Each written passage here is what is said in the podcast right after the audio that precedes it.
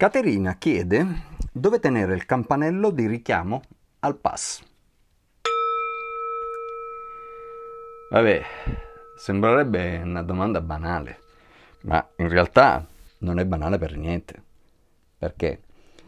Perché guardate, con tanti locali che ho contribuito ad avviare, mh, mm, questo dubbio ce l'abbiamo avuto molte volte e molte volte abbiamo dovuto fare prove, modifiche, cambiamenti e così via.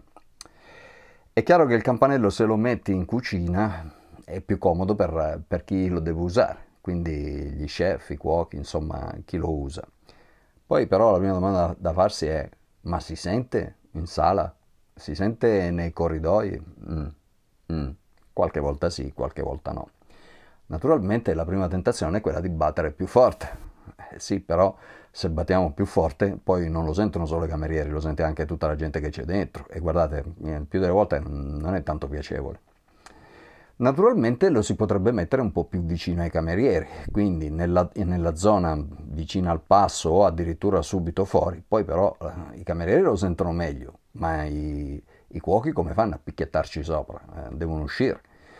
Cioè, bisogna che qualcuno in qualche modo ci batta. A volte magari, per dire, mi è capitato in un locale che un cuoco diceva a un cameriere guarda è pronto il tavolo numero 7 il tavolo... ed era poi il cameriere che picchiettava sul, sul campanello per chiamare i colleghi.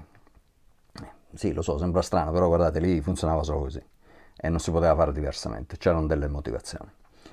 Va bene, eh, a volte capita che i campanelli siano due, c'è quello della cucina e c'è quello della pizzeria, quindi a maggior ragione adesso quando uno dei due suona i camerieri a volte fanno fatica a capire se sta suonando il primo o se sta suonando il secondo e quindi eh, come minimo devono avere due suoni diversi, quindi c'è anche questo problema qui. E, e dalla zona dolci? Perché? Perché i camerieri sanno che quando chiama la cucina e allora è un suono, ma la zona dolci il più delle volte è vicino alla sala e capita che non possa picchiettare proprio niente. E quindi lì eh, dici però è il cameriere stesso che fa i dolci. Mica sempre. Non è sempre così. Eh, va bene. In sostanza la risposta qual è? cominciamo col provare. Guardate non c'è purtroppo una risposta standard. Quella che funziona sempre l'ha detto Frate Fra no? Uh, stavolta Frate Fra è meglio che si stia zitto. Fate delle prove. E mm, non restateci male se dovete cambiare un po' di cose Va bene, a questo punto invece vorrei andare da un'altra parte, eh? E cioè andiamo alla ricerca di strumenti più moderni. Per esempio, ma deve proprio essere un campanello, non può essere qualcos'altro.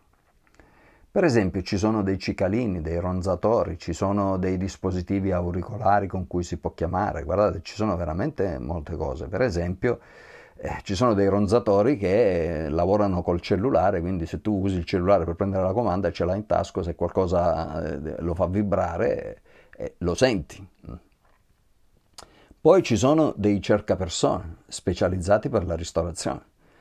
Come sono fatti? Una sorta di centralina, la centralina opera in cucina una volta che i piatti sono pronti si può andare a fare il richiamo. Il richiamo a questo punto lo fai al cameriere diretto che ti ha fatto la comanda, così è la persona in realtà più giusta, perché in termini dire, di flusso operativo la cosa più corretta sarebbe sempre che fosse il cameriere che ha fatto la comanda a venire a prendere i piatti. Cioè, sei impegnato?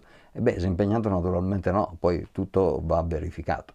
Comunque questi dispositivi non costano tantissimo, eh, di solito stanno sulle 100-150 euro e sono veramente comodi perché avete 4, 5, 6, 10, quanti ne volete, chiamiamoli cercapersone, eh, poi in realtà non sono dei veri cercapersone, però li chiamiamo così. E poi ci può essere il suono, la vibrazione, tutte e due, e addirittura a volte si arriva al vocale. Quindi diciamo che le possibilità ci sono.